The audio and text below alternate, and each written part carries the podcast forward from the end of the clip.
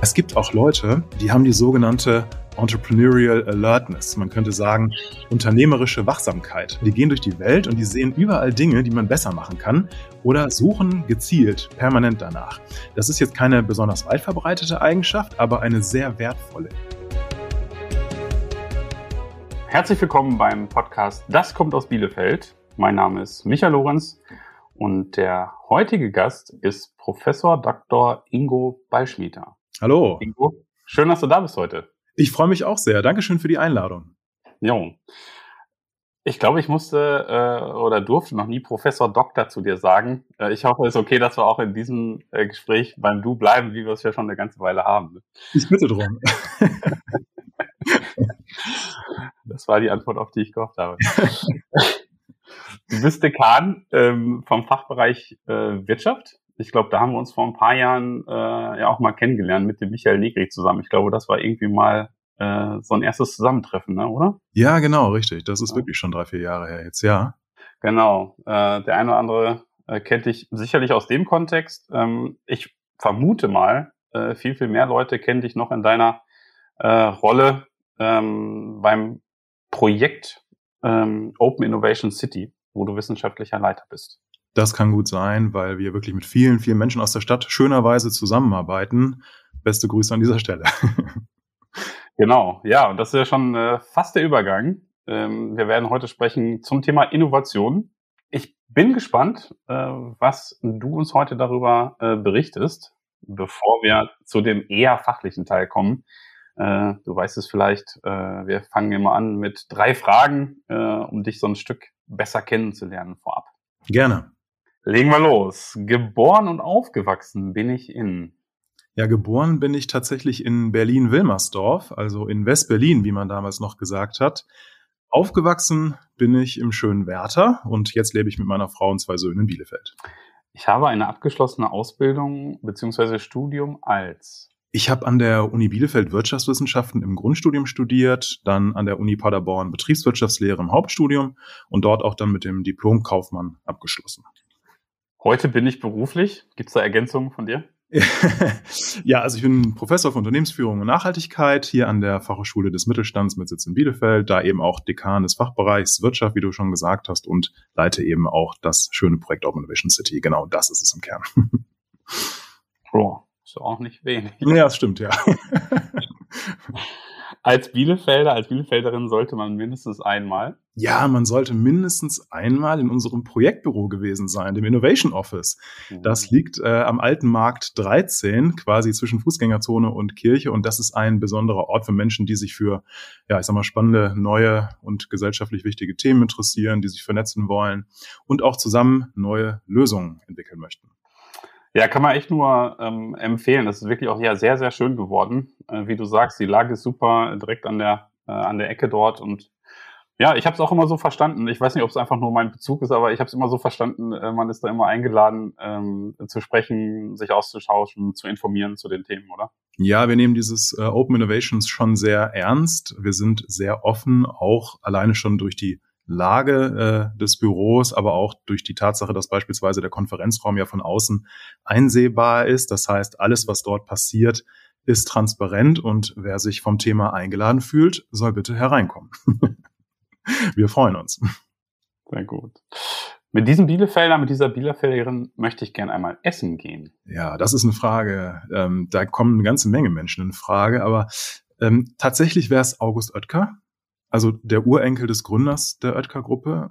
Ich finde es ja ehrlich gesagt total aufregend, ähm, in der Hauptstadt des Mittelstands zu leben, wenn ich das mal so sagen darf. Ja, wirklich umgeben von Unternehmerpersönlichkeiten. Und ähm, August Oetker ist eine unternehmerische Ikone, ist eine Person der Zeitgeschichte und ich sag mal, seine Perspektive auf so elementare Themen wie Unternehmertum, Innovation und Nachhaltigkeit mit Blick in die Zukunft das würde mich sehr interessieren, wenn wir das alles schaffen bei dem Eis dann, ja. Du musst auch mehrere Gänge gehen, ne? Ja, genau. wenn ich für einen Tag Bielefelder Bürgermeister wäre, dann würde ich. Ah, ich würde den ganzen Tag nutzen, um ganz viele neue Fahrradwege in Auftrag zu geben. Ich sage immer, wenn ich mit dem Rad in die Stadt komme, bin ich im Durchschnitt dreimal in akuter Lebensgefahr. Nein, also ich weiß natürlich, dass die Stadt da auch schon viel macht, zum Beispiel mit den Fahrradstraßen. Ähm, aber das würde ich gerne bestärken, weil Fahrräder einen großen Unterschied für Innenstädte machen können, wenn die Stadtteile rings um die Innenstadt gut angeschlossen sind. Das würde ich gerne machen. Ja, spannend. Das, also du bist jetzt nicht der Erste, ähm, der das allein in diesem Podcast sagt. Ja. Ähm, Pitt Klausen war ja auch schon mal im Podcast zu Gast. Vielleicht hört er ihn nach wie vor. ja, man muss es nur öfter sagen, wahrscheinlich. Steht da Tropfen. Ja, genau. Nein, ich bin mir sicher, dass es, äh, dass es bekannt ist und ja, ähm, er hat das auch in, damals in dem Gespräch gesagt. Ähm, Politik ist teilweise ja auch nicht ganz so leicht. Da geht auch nicht immer alles äh, so schnell und vielleicht auch nicht immer alles direkt so nach seiner ganz, ganz eigenen Nase, wenn ich ihn jetzt so frei interpretieren darf. Ja, das ist gut, wenn man nur einen Tag verantwortlich ist. Ne, dann. das könnte so ein bisschen sein wie, wie so ein Patenonkel für so ein Kind. Ne? Wenn es dann ernst wird und gegen Nacht zugeht, dann ist man auch wieder weg. Ne? Genau. Ja, ein tolles Verständnis für die Stadt. Also gar keine Frage. Ja. Ingo, lass uns äh, auch ein bisschen über das äh, Hauptthema ja. äh, sprechen. Äh, wenn wir über Innovation reden, äh, ich dachte, wir fangen einfach mal ganz äh, platt in Anführungsstrichen äh, an. Ja. Ähm, was ist eine Innovation? Was ist das für dich? Ich meine, man sagt das immer so leicht und dennoch, ich erinnere mich an ein Studium, äh, gibt es unterschiedliche Definitionen. Was ist es für dich? Ja, tatsächlich, wie du schon äh, andeutest, so leicht ist es gar nicht. Stichwort Schumpeter, wer den Namen schon mal gehört hat, wird sich daran erinnern, dass es nicht ganz so trivial ist. Also eine Innovation mh, hm, setzt immer erstmal eine neue Lösung oder eine Idee oder eine Erfindung voraus. Allerdings ist das eben noch nicht die Innovation. Eine Innovation wird daraus erst, wenn jemand die neue Lösung oder Erfindung tatsächlich umsetzt und die Zielgruppe, für die sie gemacht ist, sie akzeptiert und auch nutzt. Und das auch nicht einmalig, sondern dauerhaft. Das heißt, wenn man ein neues Produkt entwickelt, ist es noch keine Innovation. Das Produkt wird erst eine, wenn es auf dem Markt ist dort von der Kundschaft akzeptiert und gekauft wird und dann auch dauerhaft am Markt bleibt. Und vielleicht kann man noch dazu sagen, es gibt ganz äh, verschiedene Arten von Innovationen. Das Produkt ist nur eine, aber es gibt auch zum Beispiel eine Prozessinnovation oder eine Geschäftsmodellinnovation und noch einige mehr. Was war so die letzte coole Innovation, ähm, die du selber gerne nutzt? Boah, ich glaube, das ist tatsächlich eine App, in die ich ähm, Stichpunkte eingeben kann und dann generiert sie daraus ein Bild. Und dieses Bild wirkt, als hätte es diese App aus dem Netz genommen und es hätte jemand ganz Tolles gemalt, aber sie ist tatsächlich durch eine KI ähm, erstellt worden und völlig einmalig. Und das finde ich schon wirklich neu, muss ich sagen. Stimmt. Ich habe es letztens erst einmal gesehen. Ist sie nicht nach irgendeinem Künstler benannt? Ich komme gerade nicht auf den Namen. Ja, weißt nee, die ich jetzt nutze nicht. Ich will jetzt keine, keine Werbung machen oder so. Ja, okay. Ähm, genau, aber das äh, ist tatsächlich ähm, unfassbar, weil manchmal hat man ja so, ich suche ein bestimmtes Bild zu einem Thema und äh, wenn ich jetzt einfach nur Stichpunkte eingeben muss und bekomme dann ein Bild, das kein anderer hat und kann sogar die Rechte daran eben haben, das finde ich ganz toll, muss ich sagen, ja. Ja. Dann muss ich äh, dich nach dem offiziellen Gespräch. Haben. Ja. okay.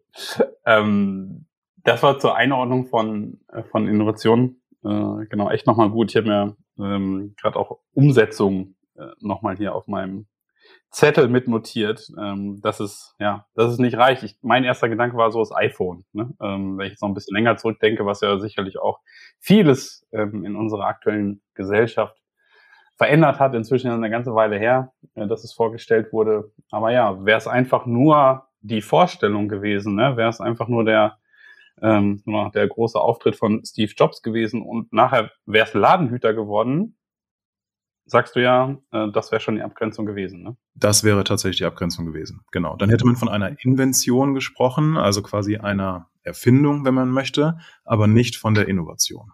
Genau. Ja. Okay. Um jetzt noch einen weiteren Aspekt reinzubringen, ich bin in der Vorbereitung darüber gestolpert, frugale Innovation. Ja. Was was steckt da denn hinter noch? Ja, ähm, finde ich ganz toll, dass du das fragst, denn äh, das ist tatsächlich ein sehr, sehr wichtiges Thema für unsere mittelständischen Unternehmen hier in der Stadt und der Region. Ähm, frugal bedeutet sparsam. Und wenn wir jetzt mal so 40, 45 Jahre zurückschauen, dann wurde zu dieser Zeit ungefähr 80 Prozent des ähm, Bruttowarenumsatzes, also des weltweiten Handels, durch Industrieländer erzeugt. Vor zehn Jahren waren es nur noch knapp 60 Prozent. Das heißt, der Beitrag der Entwicklungs- und Schwellenländer nimmt kontinuierlich zu. Ich sage mal, Branchen, die in Deutschland und auch hier bei uns in den letzten Jahrzehnten sehr stark waren, Maschinen- und Anlagenbau, Automobilzulieferer, die sehen sich heute ziemlich starker Konkurrenz aus Ländern zum Beispiel wie China oder Indien ausgesetzt. Ähm, und die Kundinnen und Kunden in diesen Ländern, die sind dabei häufig ziemlich preissensitiv. Das heißt, ne, das liegt an der geringeren Kaufkraft. Die Bereitschaft, die Preise zu zahlen, die man in Industrieländern für die Güter zahlen würde, die ist nicht so gegeben. Dazu kommt, dass die sich häufig auch Produkte oder Leistungen wünschen, die mehr an ihre Bedürfnisse angepasst sind. Und die sind eben nicht überall gleich. Ich will mal ein Beispiel nennen. Äh, nehmen wir mal eine Waschmaschine, die bei uns vielleicht 20 Programme hat und von vorne beladen wird äh, und ich sage mal von einem Markenunternehmen vielleicht 900 Euro kostet. In Indien würde diesen Preis, äh, den würden nicht so viele Menschen bezahlen. Und da befüllt man eine Waschmaschine auch von oben, nicht von vorne. Das heißt, entweder ist es äh, nun einfach schwierig für dieses Unternehmen in Indien Waschmaschinen zu verkaufen oder man bietet dort vielleicht eine Waschmaschine an, die nicht den kompletten Funktionsumfang hat und mit Beladung von oben verkauft wird. Und die kostet dann da vielleicht 400 Euro. Und dieses Prinzip, das ist das Prinzip der frugalen Innovation, also der sparsamen Innovation, wenn man so möchte. Das kann man auch auf Mähdrescher oder Maschinen und Anlagen übertragen. Das heißt also, frugale Innovation heißt, immer mehr Unternehmen aus Industrieländern gehen dazu über, neben ihren hochentwickelten Produkten auch Produkte für Märkte mit geringerer Kaufkraft zu entwickeln. Und wenn ich mir den Hinweis vielleicht noch erlauben darf, ich glaube, dass frugale Innovation für viele deutsche Mittelstandsunternehmen echt eine elementar wichtige Strategie sein können, um in den kommenden Jahren neue Märkte zu erschließen. Elementar wichtig. Ich habe mir jetzt auch gerade schon so gedacht, wie eine abgespeckte äh, Innovation. Ne? Du sagst sparsam, wie so eine genau. Ähm, abgespeckt. Jetzt muss man wahrscheinlich mit Begriffen vorsichtig sein, sowas wie Anpassung und so, aber bevor wir jetzt in so eine äh, Definitionsschiene gehen, ich glaube, es ist klar geworden ähm, und ich fand den Hinweis auch nochmal gut, äh, dass du sagst, äh, aus deiner Einschätzung, ist das ein interessantes äh, Potenzial. Ja. Wenn wir jetzt ähm, uns den, den Prozess vielleicht mal einen Ticken genauer angucken, einer ähm, Innovation. Wahrscheinlich kannst du da jetzt auch äh, mehrere Vorlesungen zu halten. Aber wie würdest du vielleicht kurz und knapp äh, beschreiben, wie entsteht denn eine Innovation? Ja, da hast du recht. Tatsächlich äh, gibt es da ganze Vorlesungsreihen zu genau dieser Frage. Ähm, aber ich würde ganz gerne drei Aspekte vielleicht herausgreifen. Und zwar die Gelegenheit, ähm, die Methodik und was ich immer ganz wichtig finde, Persönlichkeit. Also Gelegenheit äh, für eine Innovation kommt eigentlich so aus drei Richtungen. Ähm, zum Beispiel, das wäre das erste, es gibt ähm, Marktbedürfnisse, das heißt, Privat- oder Geschäftskunden haben ein bestimmtes Bedürfnis, das aber im Moment nicht erfüllt wird. Ich Market Pull und dafür ist es übrigens immer wichtig, dass mittelständische Unternehmen nicht nur ein Ohr am Kunden haben, wie man ja so schön sagt, sondern auch einen Prozess, der das Feedback aufnimmt und zum Beispiel in die Produktentwicklung gibt, damit man dann damit ähm, arbeiten kann. Ähm, die zweite Richtung ist, dass wir als Unternehmen etwas entwickelt haben, wo wir glauben, dass es ein Bedürfnis erfüllt, obwohl die Kunden es vielleicht noch gar nicht wissen oder kennen. Da spricht man dann von Market Push. Ne? Also man rückt das sozusagen in den Markt und das braucht auch so ein bisschen unternehmerischen Mut, einfach mal Dinge anders zu machen. Und das Dritte ist, äh, dass einfach eine neue Technologie da ist, die Chancen eröffnet. Und deswegen ist es zum Beispiel auch sehr wichtig, dass mittelständische Unternehmen so eine Fähigkeit entwickeln, neue Technologien zu bewerten. Ne? Also wird uns die Technologie vielleicht bedrohlich, äh, kann uns die Technologie besser machen oder ist sie vielleicht irrelevant für uns? So, das sind so die drei Richtungen, was die Gelegenheit angeht. Der zweite Aspekt ist die Methodik. Da gibt's neue Ansätze, eben agile Ansätze, wie Design Thinking oder auch Lean Startup. Man muss aber kein Startup sein, um das anzuwenden. Es geht auch immer eigentlich in eine ähnliche Richtung. Erster Schritt von der Zielgruppe lernen, das heißt das Problem oder das Kundenbedürfnis verstehen. Zweiter Schritt, einen Lösungsansatz bauen. Erstmal eine kleine Variante davon, jetzt nicht so die High-End-Lösung sofort. Ähm, und dritter Schritt, den Lösungsansatz mit der Zielgruppe testen um auch valides Feedback zu bekommen. Und wenn die Lösung nicht perfekt ist, nochmal rein in den Prozess. Ne, klingt logisch, ist aber tatsächlich eine krasse Weiterentwicklung des Innovationsprozesses, der bislang immer recht starr war. Also wenn man sich mal den Produktentstehungsprozess einer komplexen Maschine oder eines Autos anguckt, dann ähm, sieht man, dass das doch deutlich agiler eben geworden ist. Wichtig ist dabei aber, freies Denken muss erlaubt sein. Ne? Also Hierarchien, Denkverbote im Vorhinein und sowas, das, die haben einfach keinen Platz in agilen Prozessen. Äh, der dritte Grund, den sehe ich immer, äh, der dafür spricht, dass man eine Innovation entwickelt, ist Persönlichkeit. Ähm, ich finde es immer wichtig, Menschen im Team zu haben, die bestimmte Charakteristika aufweisen. Ähm, klar, ne, du brauchst Fachexpertise und äh, Leute mit einem großen Netzwerk sind auch immer gut, aber es gibt auch Leute, die haben die sogenannte Entrepreneurial Alertness. Man könnte sagen, unternehmerische Wachsamkeit. Die äh, kennt vielleicht auch der eine oder andere. Die gehen durch die Welt und die sehen überall Dinge, die man besser machen kann oder suchen gezielt permanent danach.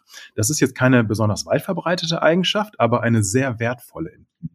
Und ähm, ja, äh, wenn ich das noch so sagen darf, äh, das ist eigentlich egal, ob das, ob es da jetzt um die Wirtschaft geht äh, oder um die Gesellschaft. Das ist immer genau das Gleiche. Ne? Gelegenheit, Methodik, Persönlichkeit, ähm, davon profitieren beide Seiten ganz stark, wenn es um Innovation geht. Ja.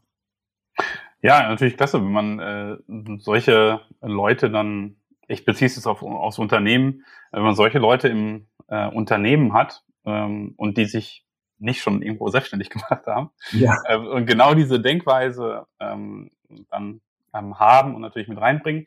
Gleichzeitig, und das ähm, hast du jetzt ja auch ähm, in aller Kürze schon mit erwähnt, muss natürlich eine Offenheit äh, und eine passende Methodik im Unternehmen dafür da sein, um genau dann ähm, sowas aufzunehmen, weil da bringt ja dann die beste ähm, Idee nichts oder auch das beste Mindset nichts, äh, wenn das Unternehmen da total starr ist oder äh, auch solche Meinungen einfach nicht hört. Ne, dann ja, tatsächlich. relativ wenig. Ja, die brauchen die entsprechende Kultur um sich rum, sozusagen. Ne? Genau, genau so ist es. Ja. ja. Kannst du allgemein, ähm, kannst du allgemein sagen, ähm, welche Probleme oder Herausforderungen ähm, es so typischerweise gibt, wenn Unternehmen sich mit Innovationen äh, beschäftigen? Oder merken sie vielleicht manchmal gar nicht, dass sie überhaupt äh, an Innovationen dran sind? Gibt's, also gibt es das auch? Ja, also es gibt mit Sicherheit viele Herausforderungen, ja. Ähm, also ich sag mal, äh, tatsächlich beobachte ich doch bei so ziemlich einigen Unternehmen, dass es diesen Feedback-Mechanismus nicht gibt. Ne? Also der Kunde ähm, gibt Feedback, ob positiv oder negativ, aber das findet den Weg nicht zurück in die Organisation und an die Stellen, die damit dann arbeiten können. Ja, das ist aber äh, eigentlich basic. Ne? Also grundsätzlich oder vielleicht mal anders gesagt, ähm, ich sehe aktuell eine und ich glaube, dass das nicht nur aktuell, sondern in den nächsten Jahren vielleicht die wichtigste Herausforderung ist. Ähm, ich meine, grundsätzlich, da müssen wir uns nur umgucken, agieren Unternehmen im Moment in einem extrem herausfordernden Umfeld und das auch schon eine ganze Zeit lang. Ja, neue Technologien, die immer schneller kommen, wo Unternehmen gucken müssen, ob die relevant sind oder nicht. Die Kundenanforderungen ändern sich so rasant wie unsere Gesellschaft insgesamt. Ähm, das Prinzip der Nachhaltigkeit verändert unsere Perspektive auf das Wirtschaften. An allen Ecken entstehen Startups, die Aspekte des eigenen Geschäftsmodells irgendwie besser machen wollen. Und die Art, wie Menschen zusammenarbeiten, verändert sich auch gerade immens, wenn man mal so Trends und New Work oder Homeoffice und agilem Arbeiten anschaut. So, das heißt, äh, Unternehmen agieren eigentlich in einem permanenten Wandel und in einer ziemlich komplexen Welt. Und wenn die Unternehmen ehrlich zu sich selbst sind, dann stellen die gerade fest, dass sie sich eigentlich immer seltener nur auf ihr eigenes kreatives Potenzial verlassen können. Also zum Beispiel, wenn sie jetzt innovative Produkte oder Leistungen entwickeln und erfolgreich vermarkten wollen. Sie sind eigentlich viel mehr angewiesen auch auf Wissen, Technologien und Ideen von äh, außerhalb des Unternehmens. Das heißt, diese rein interne Entwicklung, wo ein Unternehmen sagt, wir haben die besten Köpfe in unserer Branche, wir haben die meiste Erfahrung, wir wissen, wie es geht, wir machen alles selbst und idealerweise auch noch vertraulich, das reicht einfach nicht mehr aus. Es braucht eigentlich viel mehr einen neuen, offenen Innovationsprozess, ähm, der auch die Vernetzung und die Kooperation mit dem, mit dem Umfeld des Unternehmens fördert. Also ich sage mal mit naheliegenden Akteuren wie Kunden oder Zulieferern, die gute Ideen haben häufig, aber auch mit der Wissenschaft oder mit Startups oder mit ganz anderen Akteuren, die ja bereichernd sein können. das Prinzip, das ich jetzt gerade skizziere, das heißt Open Innovation. Die, die mit dem Projekt zu tun haben, kennen das natürlich. Das geht zurück auf den amerikanischen Wissenschaftler Henry Chesbrough und wird jetzt auch seit knapp 20 Jahren in der Wirtschaft so angewandt. Und ich glaube, dass es zum einen eine wirklich große Herausforderung für die Unternehmen ist, aber auch gleichzeitig das Prinzip, wie Innovation in Unternehmen gedacht werden sollte in der Zukunft. Mhm. Und vielleicht ist das ja der Moment, wo wir auch nochmal den, äh, den Schlenker machen können äh, zu dem Projekt Open ähm, Innovation City. Ja. Ähm, was würdest du sagen, wo, ähm, wo liegt der Schwerpunkt oder was kann das äh, oder möchte das Projekt abdecken? Also in meiner Wahrnehmung ist es äh, erstmal selber ähm, in sich ähm, sozusagen ein Projekt dieser Art. Ähm, und ist es, das weiß ich jetzt weniger, ist es auch gleichzeitig sozusagen ähm, auch ein Unterstützer äh, für, für andere Unternehmen, um sozusagen da mitzumachen oder es sich äh, abzuschauen? Ja, ähm, tatsächlich beides, gebe ich dir vollkommen recht. Ne? Ähm, also erstmal ist Open Innovation City ein, ein Forschungsprojekt, ein exploratives Forschungsprojekt. Und es geht darum, dieses Prinzip der Open Innovation, der offenen Innovation, das ich eben schon ein bisschen geschildert habe, auf Städte zu übertragen quasi als Lösungsansatz für die großen gesellschaftlichen Herausforderungen, vor denen Städte aktuell stehen. Ne? Also Smart City, Mobilität beispielsweise, ja, viele andere natürlich auch, wirtschaftliche äh, Transformation. So, das heißt, eine ja, offene Innovationskultur etablieren, wo Menschen sich offen vernetzen können, wo sie zusammenarbeiten können. Und da gibt es viele von, von diesen Menschen die Lust haben, ich sage mal jetzt nicht nur so in den eigenen Organisationsgrenzen zu arbeiten, sondern eben an Themen auch auf einer übergeordneten Ebene. Ähm, und die kommen nicht nur aus der Wirtschaft, da kommen viele her, ehrlicherweise. Das ist immer ein Schwerpunkt auch im Projekt, der, der einfach so ist, wie er ist. Ja, aber das ist auch Verwaltung, das ist auch äh, Bildung und Forschung, das ist die Bürgerschaft, das ist die Zivilgesellschaft. Naja, und die Botschaft des Projekts ist, wenn wir das Wissen und die Kreativität der Stadt zusammenbringen, dann können wir innovative Lösungen schneller und besser entwickeln und damit als Stadt auch zukunftsfähig bleiben. Und ähm, unser Ansatz damals als äh, ja die vier Initiatoren ähm, dieses Projekts, das ist äh, auch äh, der Pioneers Club, das ist die Founders Foundation und das ist OWL Maschinenbau zusammen eben mit der Fachhochschule des Mittelstands. Wir haben damals äh, gesagt, wir haben eigentlich so von jeder industriellen Revolution irgendwie profitiert in, in Bielefeld, aber was ist in der Zukunft? Ja, sind wir gut aufgestellt als Standort? Welchen Beitrag können wir leisten? Und dieses Projekt ist nicht dafür da, ähm, Dinge neu zu machen, die es schon gibt, sondern eher dafür zu sorgen, dass sie untereinander noch mehr vernetzt sind, dass auch mehr Menschen sich untereinander vernetzen, die vielleicht nicht so in der gleichen Thematik unterwegs sind. Äh, also das heißt, äh, die, die in der Verwaltung arbeiten und die in der Wirtschaft arbeiten beispielsweise oder Wirtschaft und Wissenschaft, dass da mehr Transparenz da ist. Und wir versuchen das zu unterstützen. Das ist genau der Punkt, den du sagst, diesen Austausch und diese Zusammenarbeit äh, durch eine offene Innovationskultur. Das heißt, Vorträge zu diesen großen gesellschaftlichen Themen, eine kostenlose Innovationsschulung für alle Arten von Organisationen, eine digitale Plattform, auf der man Mitstreiterinnen für Ideen suchen kann oder auch Hackathons, zum Beispiel um neue Ideen zu entwickeln. Wenn man jetzt mal spezifisch die Wirtschaft nimmt, dann ähm, sind sicherlich besonders die sogenannten Meetups interessant. Das sind von uns moderierte Treffen von Unternehmen, aber auch anderen Personen oder Organisationen, eben genau zu diesen großen Themen, die ich eben schon skizziert habe, also auch Zukunft der Industrie oder grüne Stadt beispielsweise. Gesundheit war letztens Gesundheit, auch groß, ne? Ja. Genau, richtig, Gesundheit, ja. Auch ein Thema, das man nicht nur aus der sozialen Perspektive betrachten sollte. Ne? Das äh, gerade Pflege, ne? Pflege ist so ein Thema, das wir jetzt ähm, aufgegriffen haben, das viele vielleicht auch gesehen haben äh, im öffentlichen Raum, wo wir Plakate hatten und äh, gebeten hatten, dass die Menschen sich an einer Befragung ähm, beteiligen, äh, wo man klar sagen muss, äh, da ist es gut, aus unterschiedlichen Perspektiven drauf zu gucken, um so ein Thema, das man in erheblichem Maße lokal gestalten kann, dann tatsächlich auch dann äh, äh, zu bearbeiten als, als Stadtgesellschaft. Ne? Aber äh, genau, also da haben wir diese Meetups und äh, da haben wir auch immer einen sehr äh, strukturierten und intensiven Austausch zu diesen Themen und da ergeben sich viele neue Projekte draus. Und das ist auch okay. Es kann sich oder es soll sich auch lohnen, dabei zu sein. Mhm. Genau. Ja, cool. Ähm, das nochmal so zu hören, wo du die unterschiedlichen Formate äh, ansprichst. Ich habe gehört, äh, einen Podcast gibt's auch zu dem Thema. Richtig. Äh, Sehr erfolgreichen Podcast, ja.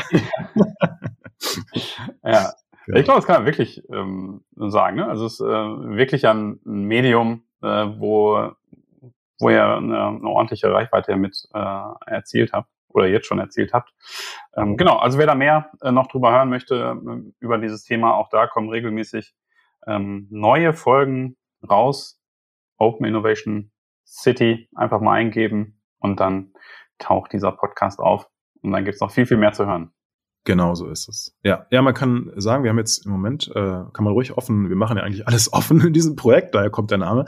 Äh, wir haben jetzt im Moment äh, 4000 Abonnentinnen und Abonnenten und das äh, finde ich schon für einen Podcast, den es jetzt irgendwie gar nicht so lange gibt, ähm, finde ich das wirklich ganz großartig und das Ziel ist wirklich, dass man Themen so offene Themen rund um eine Stadt, also wo haben Menschen etwas bewegt, um eine Stadt voranzubringen, ähm, das einfach mal äh, auf den Punkt zu bringen aus unterschiedlichen Perspektiven, äh, finde ich wirklich extrem spannend. Also kann ich wirklich nur empfehlen. Äh, wir nehmen uns auch Zeit in den Folgen. Ähm, diese Themen zu besprechen, hasten da also nicht so durch, sondern wollen die Menschen kennenlernen, wie sind sie auf die Idee gekommen. Das kann man wirklich nur allen empfehlen, das sich mal anzuhören. Ja. Gut, verlinken wir auch in den Show Notes mit einem Klick bist du als Hörerin, als Hörer schon drauf. Gut. Ende des Werbeblocks dazu. nice, wirklich passt doch äh, gut. Wer da jetzt wirklich Bock hat, äh, kann man sich ja noch mehr anhören. Du hast eben die schwierige Situation angesprochen äh, für die Unternehmen. Da sind ja auch gerade noch einige andere Themen, nicht nur am Horizont, sondern die äh, stehen ja quasi um die Ecke, ähm, wenn man sich anguckt, was aktuell auf der Welt los ist. Ja. Ich formuliere es jetzt mal ähm, sicherlich ein Ticken zu trivial. Ähm, würdest du sagen, die anstehende Situation oder vielleicht kann man es ja auch äh, verallgemeinert sagen, Krisen sind eher so ein richtiger Beschleuniger für, für Innovationen? Ähm, oder ist das so ein, so ein totaler Bremsklotz in der Zeit, wo sich dann ähm, tut sich da eher wenig? Hm, ja, also eine gesellschaftliche oder wirtschaftliche Krise bedeutet ja in der Regel, dass sich die Rahmenbedingungen allgemein verändern. Also zum Beispiel die Rahmenbedingungen des Wirtschaftens. Das heißt, es gibt zum Beispiel einen immensen Preisanstieg, Rohstoffe sind nicht verfügbar, das sehen wir ja auch gerade. Kredite werden teurer, Fachkräfte sind nicht ausreichend da, Nachfrage bricht ein und so weiter. Und diese Situationen kommen in der Regel ziemlich unerwartet. Sonst hätte man sich ja auch darauf vorbereiten können, dann wäre es keine Krise geworden. Ähm, aber wir sehen das zum Beispiel an der Finanzkrise, der Corona-Krise und eben auch der aktuellen politischen Situation in Europa. Und da sie in der Regel unerwartet kommen, muss ein Unternehmen relativ schnell reagieren. Und dieses Reagieren kann eigentlich nur bedeuten, dass wir als Unternehmen irgendwie neue Wege finden, neue Ansätze, um eben unsere wirtschaftliche Leistungsfähigkeit aufrecht zu erhalten. Denn weiter so klappt unter den Bedingungen, die ich eben dargestellt habe, eben nicht mehr. Und dann sind wir zwangsläufig beim Thema Innovation. Und Innovation muss dabei jetzt gar nicht immer bedeuten, dass man die Welt verändert. Das können auch schon kleine Dinge sein, die das Unternehmen vielleicht anders macht als seine Wettbewerber. Ich kenne beispielsweise ein Unternehmen, vielleicht kann ich das an der Stelle mal einmal kurz erzählen. Ähm, das kommt aus der Veranstaltungstechnik. Und naja, jetzt kam Corona und zu Corona-Zeiten hatten die auf Mal im Prinzip keinen Auftragseingang mehr. So. Und das Unternehmen hat sich dann kurzfristig entschlossen, wirklich hochwertiges ähm, Corona-Equipment an Unternehmen zu verkaufen. Also alles von äh, stabilen Trennwänden über hochqualitative Lüftsysteme und so weiter. Und spannend finde ich daran, dass dieses Unternehmen verstanden hat, was seine eigentliche Kernkompetenz ist. Nämlich qualitativ hochwertiges Equipment schnell und verlässlich an Geschäftskunden zu liefern. Und diesen Switch so schnell, wie der damals da stattgefunden hat, es ging wirklich in Tagen. Das finde ich schon sehr innovativ, muss ich sagen. Aber es gibt auch mittlerweile einige äh, wissenschaftliche Studien, die klar belegen, dass Unternehmen, die sich in Krisenzeiten verstärkt innovationsorientiert ausrichten, dass die besser durch die Krise kommen als die anderen. Zum Beispiel das letzte KfW-Mittelstandspanel, das man sich mal angucken kann, oder eine Studie des ähm, Leibniz-Zentrums für Wirtschaftsforschung. Also klare Antwort. Ähm, Innovationen sind in Krisenzeiten ein absolutes Muss und entstehen auch sehr häufig in Krisenzeiten, ja. Mhm. Okay. Ähm, eigentlich passender Aufruf äh, zum, zum Ende des äh, Gesprächs, denn so bitter wie das jetzt vielleicht klingt, auch die nächste Krise wird es dann wieder geben. Also auch die kommt sicherlich äh, wieder unerwartet. Mal gucken, wie die äh, jetzt folgende sich konkret ausgestaltet. Ähm, deswegen kann man eigentlich nur noch mal sagen, wenn ich jetzt auf unser Gespräch äh, so auf der Zielgeraden äh, nochmal zurückblicke äh, und zusammenfasse, ja. lohnt es sich ja allemal, ähm, sich damit zu beschäftigen, ähm, sich zu überlegen, was kann ich im, in meinem Unternehmen ähm, dafür tun, oder was kann ich vielleicht auch anregen, ähm, dafür zu tun, dass eine ähm, Innovation möglich ist in dem eigenen Unternehmen. Ne? Also dass, dass die Kultur ähm, dafür da ist, ähm, dass Methodiken äh, vielleicht bekannt sind oder bekannter werden. Ähm, all das, was du im Laufe des Gesprächs auch genannt hast.